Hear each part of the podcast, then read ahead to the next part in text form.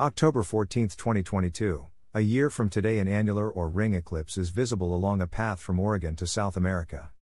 Four bright planets are visible during the nighttime hours. Photo caption Annular Eclipse 2012. By Jeffrey L. Hunt. One year from today, the shadow of an annular or ring eclipse crosses the U.S. from Oregon to Texas. The eclipse path runs into the Gulf of Mexico, crosses the Yucatan Peninsula, Central America, Colombia, and Brazil. The shadow first touches North America about 8 am PDT. It races south and eastward. The ring eclipse ends in the US as the clock approaches 2 p.m. CDT. A partial eclipse is visible for cities near the eclipse path and across the continent. For Chicago sky watchers, the partial phase begins at 10:37 a.m. CDT and reaches its maximum at 11:58 a.m. when 43% of the sun is covered. The eclipse ends at 1:22 p.m.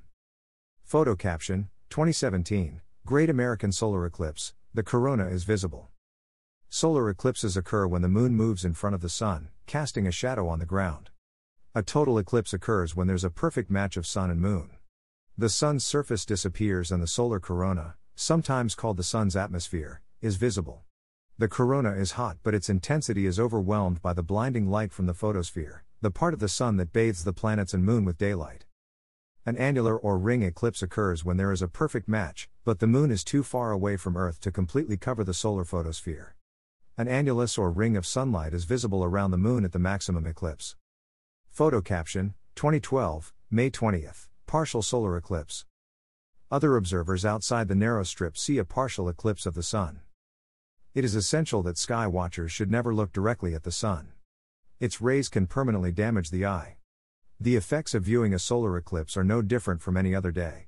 Normally, we turn from the sun's glare, push down the car visor, or hold up our hands to shield our eyes from the brilliance. During an eclipse, there is interest to look sunward and the sun's overall dazzle is diminished somewhat by the moon's presence.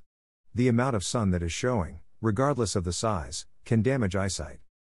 Photo caption Eclipses from overlapping branches and leaves. The safest way to observe an eclipse is by projecting it through tiny holes, like those from a food colander or a straw hat. Holes can be poked into foil that is placed over openings in cardboard. Place a white background on the ground to see the eclipse. The overlapping leaves of trees create natural pinholes. The spots of light that are visible on non eclipse days turn into crescents during an eclipse. When the wind blows, the crescents dance on the ground. Photo caption Paper plate eclipse projector. Make your plans for next October's eclipse and observe it safely.